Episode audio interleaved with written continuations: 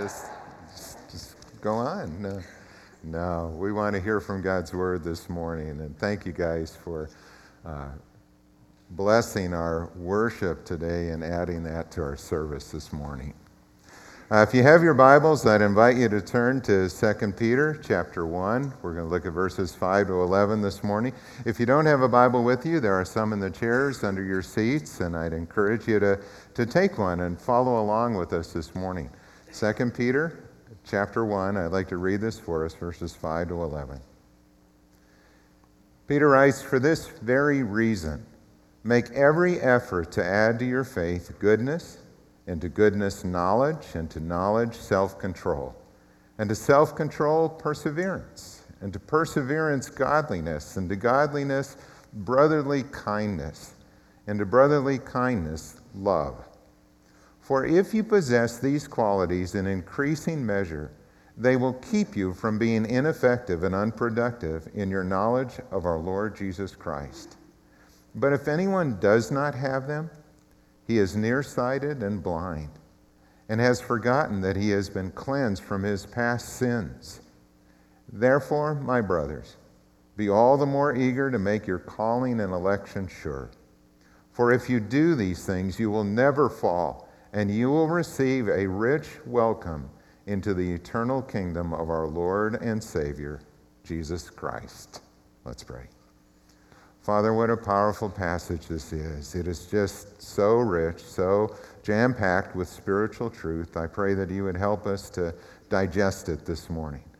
Help us to hear what you want to say to us and encourage us in our faith as we seek to follow Jesus. In his name we pray. Amen. Do you remember Dave Thomas, the founder of Wendy's? He died in 2002, but he left behind quite a legacy. Uh, Dave, in his life, described himself as someone who was uh, believed in a roll up your sleeves kind of Christianity. And he said he learned that from his grandmother, Minnie Sinclair. Now, I don't know if you know Dave's story, but Dave was born out of wedlock, 1932. And his parents gave him up for adoption at that young age. And he was adopted by a family in Michigan who brought, them, brought him into their home and began to raise him. Sadly, his adoptive mother died when he was five years old. She contracted rheumatic fever and died from that. And so it was really his adoptive grandmother, Minnie Sinclair, who raised him. And he said, She had such a profound influence on my life. Uh, and I was very fortunate to be raised by her and have her looking out for me. He said that uh, there were many lessons he learned from his grandmother. Her faith was strong. She prayed a lot. She worshiped God. She loved Jesus. She read the Bible every day. She was also a motivator, and from Grandma Sinclair, I learned seven lessons for living. Don't waste, work hard. Don't cut corners. Have fun doing things. Be strict but caring. Tackle problems head on and pray. He said it was his grandmother, too, who, when he was 12 years old, took him to Gull Lake near Kalamazoo, Michigan, where he was going to be baptized. He had made a commitment to Christ, asking Jesus to forgive his sins and be his Savior. And there in that summer, uh, when he was 12, he was baptized, and he said, I felt like I was forgiven, accepted by God when that happened. But what I remember most about that baptism was that it was my grandmother, Minnie, who took me there. For her, her Christianity was more than just some things you knew in your head. It was more than just doctrine, which is important but it meant working hard in all areas of life. She had a restaurant, she had a place where guests could stay, and it meant taking care of her guests or serving food and preparing meals well. It meant taking care of things around the yard, the garden, the house, those kind of things, and doing that in a way that honored God. At night, she'd listen to the gospel radio out of Chicago, and even on Sunday mornings before church, she was usually listening to a worship service before she got, as she was getting ready to go to her own church. I got baptized into a roll up your shirt sleeves kind of faith that Grandma Minnie held. He said what that meant a roll up your shirt sleeves kind of Christianity means that Christianity is both faith and action. They try to get things done in a real world in a Christian way. Faith and action go hand in hand. Well, if that's the description of a roll up your shirt sleeves kind of Christianity, I believe that Peter was also like that. That he was the kind of Christian who believed that faith and action go together, and that's what he talks about in this passage that we are going to look at. He tells us that our faith, if it is genuine, must grow. That spiritual growth isn't an option, it's not just for a few, but it's for all of us. And what we see in the scriptures in many places is that spiritual growth is a cooperative work. There's a part that God must do and only God can do, and there's a part that we must do and only we can do. And we see that in Scripture, for example, in Philippians chapter 2, verses 12 to 13. Paul writes, Therefore, my dear friends, as you have always obeyed, not only in my presence, but now much more in my absence, continue to work out your salvation. Okay? That's our part. He's instructing believers to work at your faith, to be diligent at it, and growing in your relationship with God. Why? Because it's God who works in you to will and to act according to his good purpose. That God is present in us. If we've accepted Christ as our Savior and, our, and Lord, the Holy Spirit dwells in us. He empowers us. He changes our heart. He convicts us of sin. He urges us, prompts us to grow. But we need to work that out. We see it also in Romans chapter 8 in a couple verses that I picked out here. For example, in Romans 8, verses 1 and 2, it says, Therefore, there is now no condemnation for those who are in Christ Jesus. Because through Christ Jesus, the law of the Spirit of life has set me free from the law of sin and death. And you stop there and you think about it, I mean, that's something that only God could do. No condemnation. We are forgiven. Our debt has been paid. There's nothing more that we could do to earn God's favor. But on the other side, then, Paul says, therefore, brothers, sisters, we have an obligation, but it's not to the sinful nature to live according to it. For if you live according to the sinful nature, you will die. But if by the Spirit you put to death the misdeeds of the body, you will live. God's forgiven us, and by His grace, He has given us what we need to grow in our relationship with Him. Now we have an obligation to do that. And that's exactly what we see in 2 Peter chapter 1. Last week we talked about how God has given us everything we need to live the Christian life. That's verses 3 and 4. His divine power has given us everything we need for life and godliness through our knowledge of Him who called us by His own glory and goodness. He's given us His Word, He's given us the Holy Spirit, the fellowship we have with believers in Christ, the encouragement that comes from going through this life together. I mean, we have all of these tools that are available to us.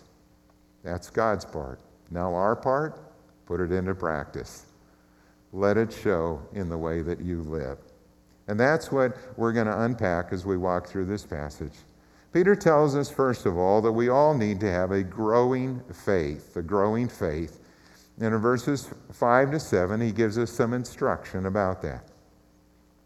He says, For this very reason, make every effort to add to your faith goodness, knowledge, self control, perseverance, godliness, brotherly kindness, and love.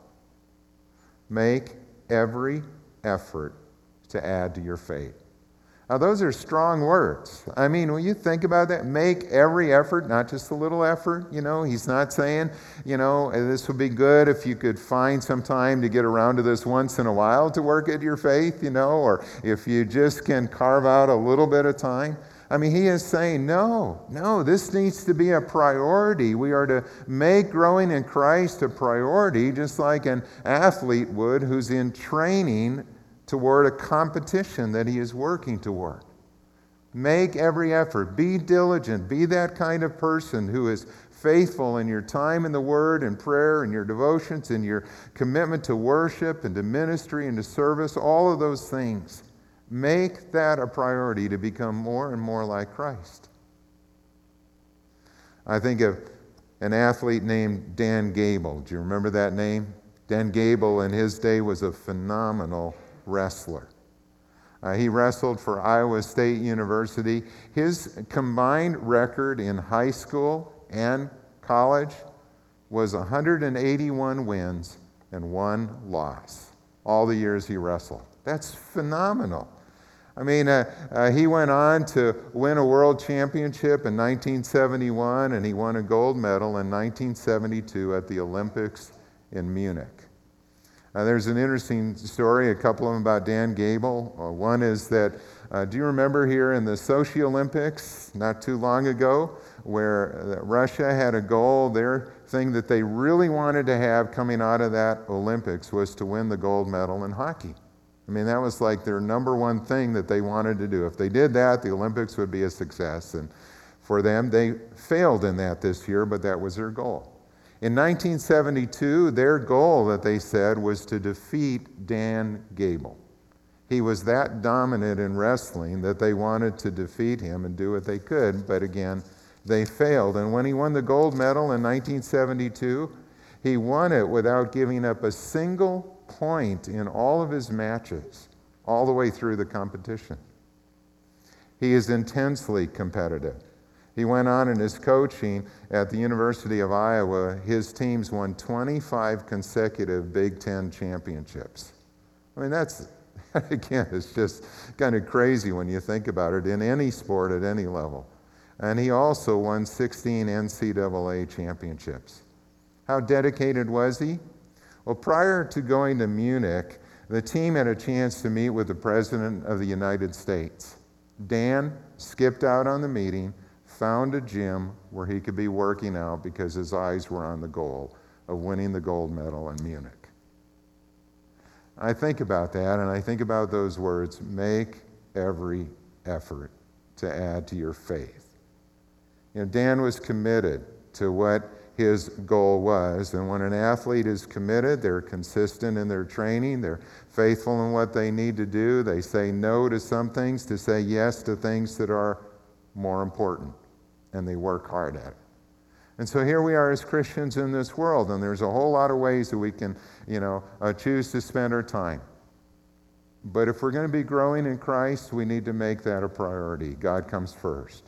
We want to be obedient to Him in the way that we use our time, our money, our gifts, our talents. We want to honor Him in our workplace and in our home and in the way that we live out our faith. That's what Peter is getting at. So he says here, I want you to make every effort to add to your faith these eight qualities. And when Peter gives them to us, he gives us this list that's really uh, kind of sounds like a ladder. You know, add to this, this, add to this, this, and, and it keeps kind of climbing this ladder. It begins with faith, it ends with love. I think there's significance to that. But it was a style of writing, it was called a sorite when you put things into this kind of ladder formation. And it's important that we understand what he means by that. Peter isn't saying that you work at these one at a time. And when you get this one kind of done, then you move on and you work at the next one or you work at the next one.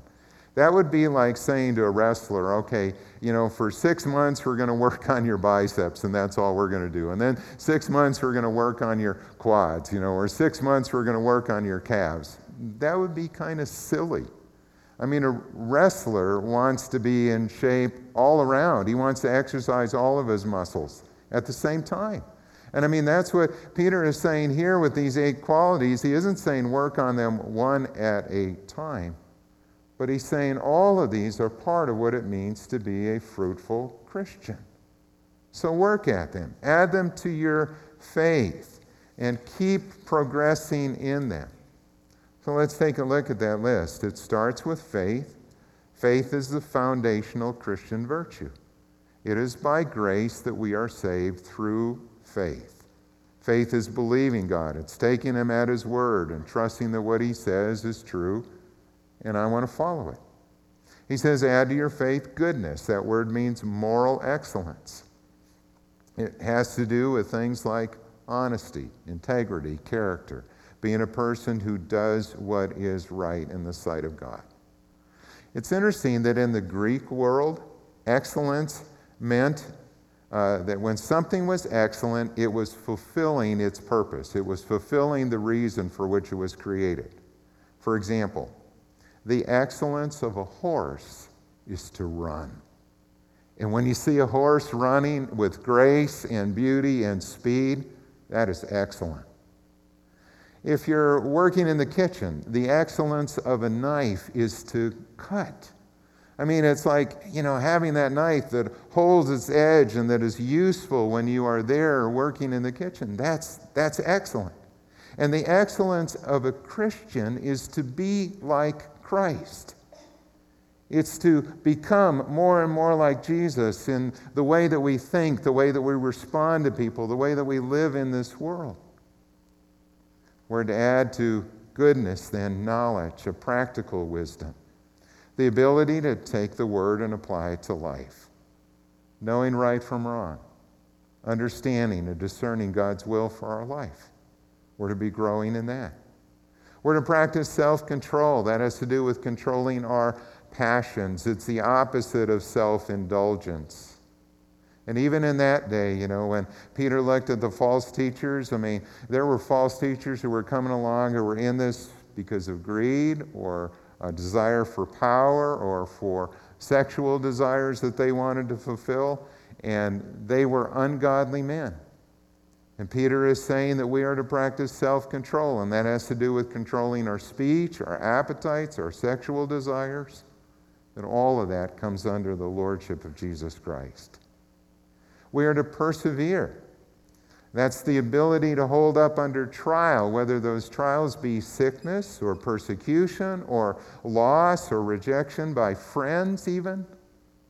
We are to persevere, to endure, to walk with God in this life, holding on to Him. We're to be growing in godliness, in our reverence, our respect for God, our worship. We are to become a person who pleases God in all areas of our life, fearing God more than men. And we are to show brotherly kindness. It's the word Philadelphia. We are to show our love for one another in the body of Christ. He's talking about here with brothers and sisters in Christ in particular. We are to be compassionate and bear one another's burdens, encouraging one another as we go through life together. And then finally, we are to show love agape, unconditional love toward all. It is a spirit given love by which we treat all people with kindness and benevolence. It is the crown of the Christian virtues. If you think of 1 Corinthians 13, that chapter on love, where it talks about now these three abide faith, hope, love. But the greatest of these is what? It's love. The greatest of these is love. It is by our love for one another that the world will know that we are followers of Jesus Christ. That's powerful. That's where Peter gets these things. And so he's saying to us that as Christians, we need to be growing in our faith and adding these things to our life. And how do we work at them? Well, it starts with surrendering to God. We are to abide in Christ. We're to be a people that are in the Word and prayer. We're to be in fellowship with one another, obedient, serving God, using our gifts. We're to share our faith with others. We are to go and make disciples. We are to roll up our sleeves and work at our faith. And if we do that, the result will be a fruitful life. That's what he tells us in verses 8 and 9. He says, For if you possess these qualities in increasing measure, they will keep you from being ineffective and unproductive in your knowledge of our Lord Jesus Christ. But if anyone does not have them, he is nearsighted and blind, and has forgotten that he has been cleansed from his past sins. So here's this exhortation to do these things, and if you possess these qualities in an increasing measure, that's the goal, they will keep you from being ineffective and unproductive. And those two words there, ineffective means idle or not involved. It's used in the scripture in another place when it says if a man won't work, he shouldn't eat. I mean, if somebody has the ability to work and they just willfully aren't going to do it, Well, you don't have an obligation to provide for them. They need to get to work. If a person is unable to work or in need of assistance, that's a different thing. We come alongside to help. But Peter is saying that if you aren't working at your faith, you know, and you're just being idle, you're just sitting on the sidelines, you're just trying to avoid serving or using your gifts, and you just want to be totally uninvolved and kind of go through this life, that is not what God wants. God wants us to be putting our skills to work, serving Him and serving one another. And the other side, if you possess these qualities, it will keep you from being unproductive. It'll keep you from being fruitless. You will bear much fruit. And that's exactly what Jesus said in John chapter 15. In John 15, he said, I am the vine and you are the branches. If a man remains in me and I in him, he will bear much fruit. Apart from me, you can do nothing. If we are walking with Christ, it's going to happen. His life's going to flow through us and it will touch the lives of others. And a little farther down in John 15, he said in verse 8, This is to my Father's glory that you bear much fruit, showing yourselves to be my disciples. God is glorified when we allow Him to work through us and we are serving Him. And what it does is it also is a demonstration in the world that we are a follower of Jesus Christ. So, what kind of fruit is He talking about? Jesus didn't define it there, but it is talked about throughout Scripture, and I believe these are some evidences of that. It is the fruit of a changed life that those who know Christ should walk as Jesus walked. It's the fruit of the Holy Spirit, His love and joy and peace and patience in our life. It's the fruit of evangelism. It's being a witness for Christ and letting your life shine. It's the fruit of discipleship, working with others to help them grow in their faith and become mature. It's the fruit of love, our love for one another. It's the fruit of good deeds. James said that this is pure and undefiled religion to care for widows and orphans in their distress. And so, when you are a person who's looking at needs of the people around you or in your community and you step in to help, that is bearing fruit. It's the fruit of generous giving, knowing that God has blessed you not just to spend all of your resources on yourself, but to share and to be a blessing to others. And when we give generously, we reap generously. And when we give and help others, we realize how much God gives back, even as a church. You know, I get excited when I think about our the giving we're able to do, whether it's to missions or benevolences or ministries. A couple weeks ago, uh, we made some contributions to both the food shelf and to give assistance to people uh, in need that we were aware of in our church. And it was interesting to me that we had given out a significant amount of money, and when I looked at what came in that Sunday for our benevolence fund, what you gave was more than what we gave out. And I'm going, okay, Lord, there must be somebody else that you want us to help or assist at this time. When you give, God blesses and He gives back, and it's just so cool to see that happen. It is also the fruit of prayer. When we join with others in praying for them, Paul invited the believers in Colossae to pray for him that God would open doors for ministry, and when they prayed, they shared in that work. Do you know that not to bear fruit, he says, is to be short sighted and blind? Now, some people have struggled with how can you be both nearsighted and blind? What's he talking about there? Well, it's really explained in the words that are used.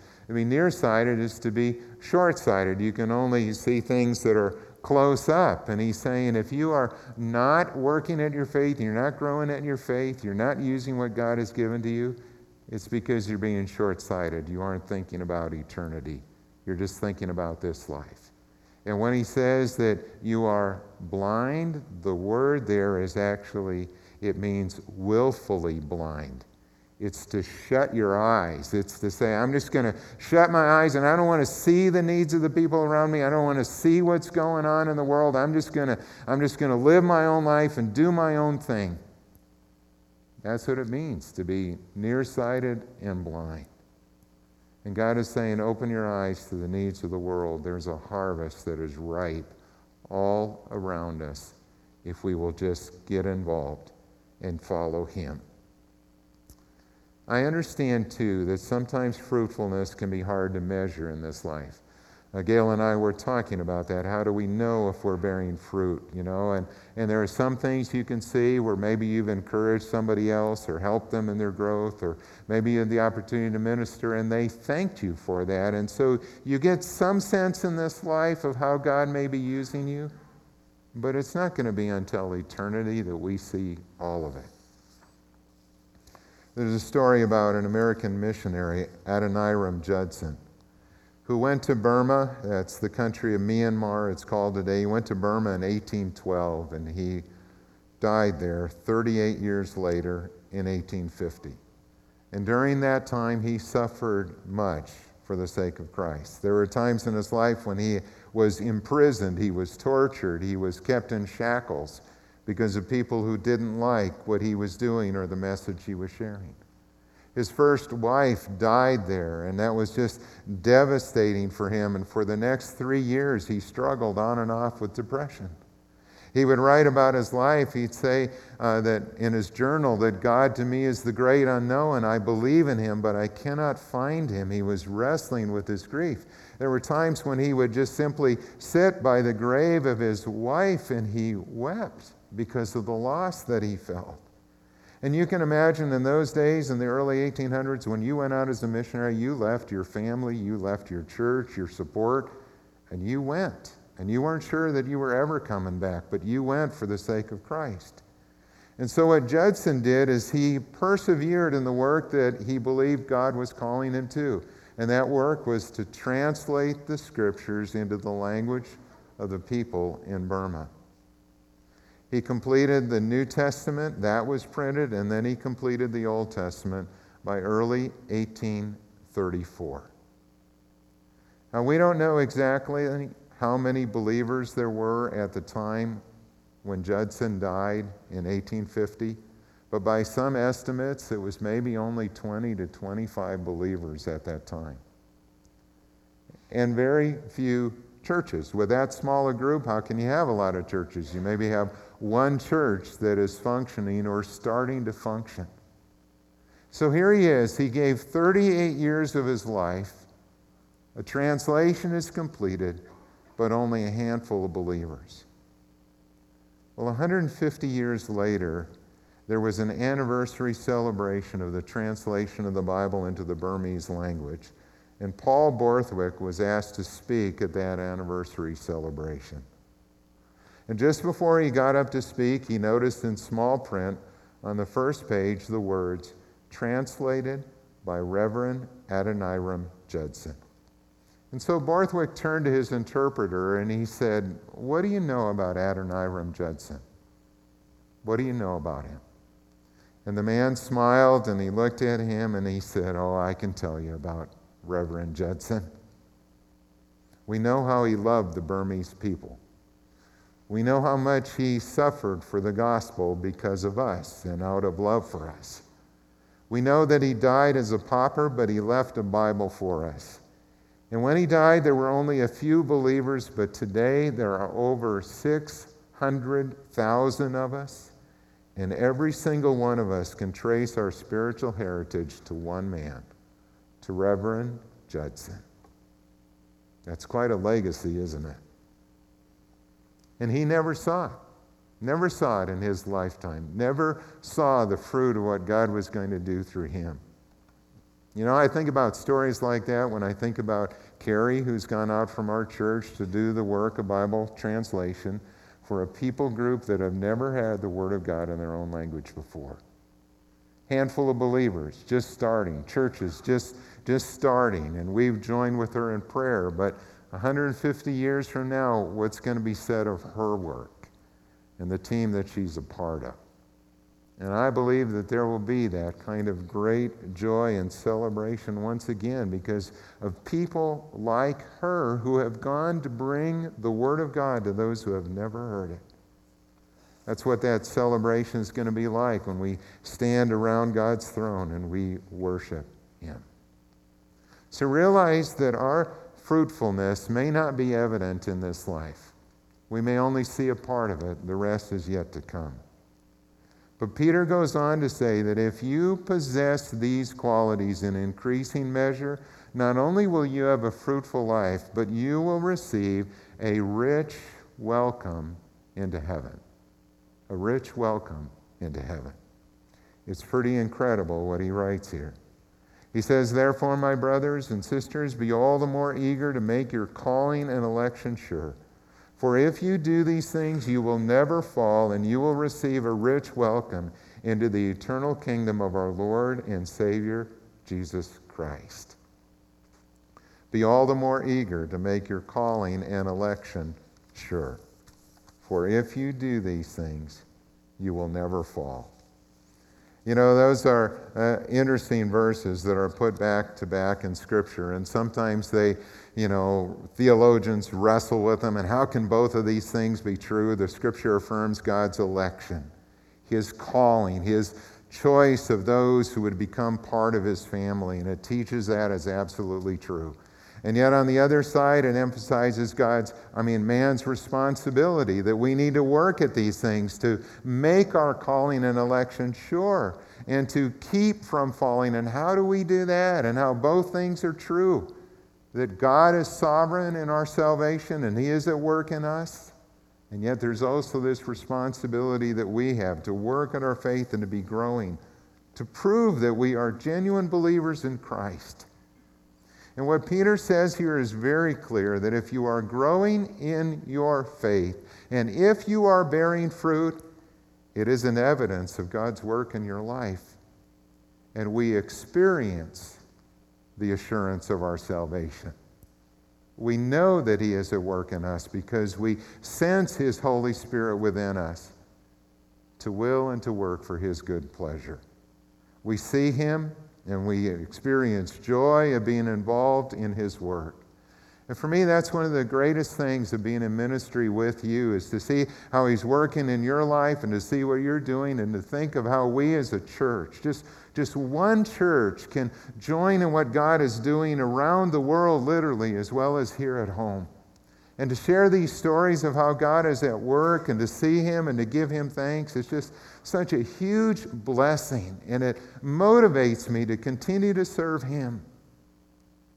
But Peter says, even more than experiencing just the assurance of our salvation, that one day you and I will receive a rich welcome into the eternal kingdom of our Lord and Savior, Jesus Christ. A rich welcome.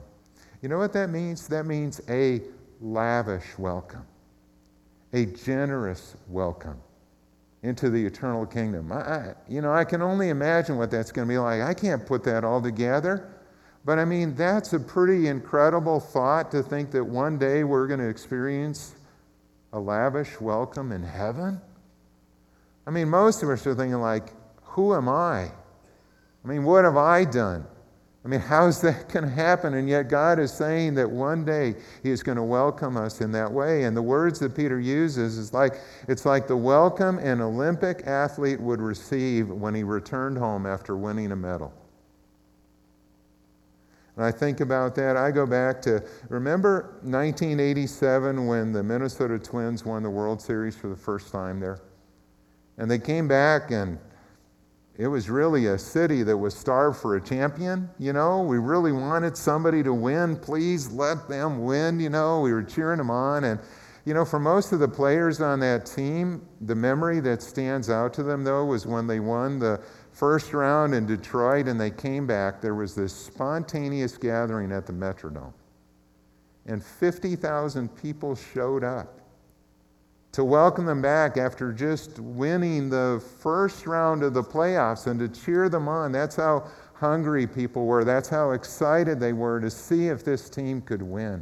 And those players, they, they couldn't believe it. I mean, they got off the plane, they come back to the stadium, and here's all these people that are there cheering them on. And then later, after they did win the World Series, you know, there's, there's a parade and there's confetti and there's people lying in the streets and taking time off of work. There is a lavish welcome to celebrate the victory that they had won. One day, Jesus is going to welcome you home.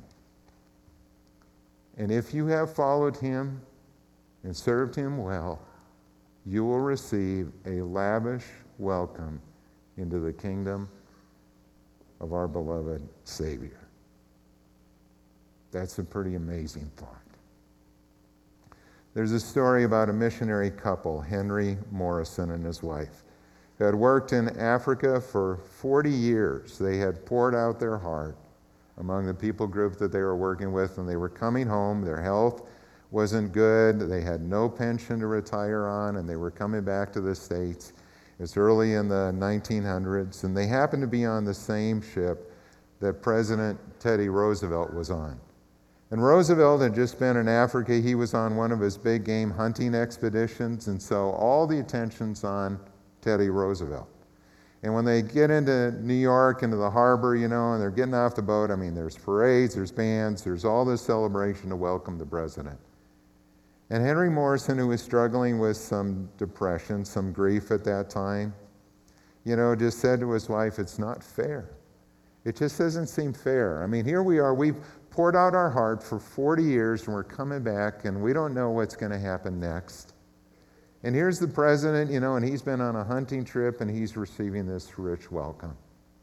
And he was struggling with some bitterness.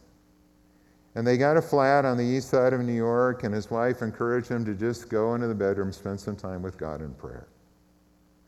And he went in and he poured out his complaint to the Lord and shared what he was feeling. And after a time of prayer, he came out and his face was really changed. And he, he looked different. And his wife said, You know, honey, what happened? What did God say to you? And he said, When I poured out my complaint to the Lord and when I finished, it seemed as though the Lord had put his hand on my shoulder and he said to me, Henry, you're not home yet. You're not home yet. And I think of how true that is. That in this life, we shouldn't expect that there'll be that kind of recognition for the things we've done for the Lord. But one day in heaven, there will. So, do you want to be welcomed into the eternal kingdom with great joy? Then work at your faith. And do you want to bear fruit for God? Then abide in Christ and get involved in ministering to others. And do you want to have the assurance of your salvation? Then keep growing in Christ.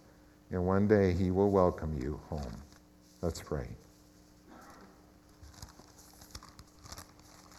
Father, when I think of those stories of men and women who have served so long and so well, and the world did not recognize it, I think of that passage in Hebrews that they were men of whom the world was not worthy. They were faithful. They followed you. They gave their life for you. And God, that does not go unnoticed in your sight, for our labor is never in vain in the Lord. Thank you for the encouragement that comes from that, and thank you for the promises of your word that one day we will stand in your presence and we will see the fruit of lives that were lived for your glory and honor. Lord, help us to do that today. Help us to live our life in a way that pleases you and to be growing in the qualities that we've talked about today. And we will give you all the praise and glory. Amen.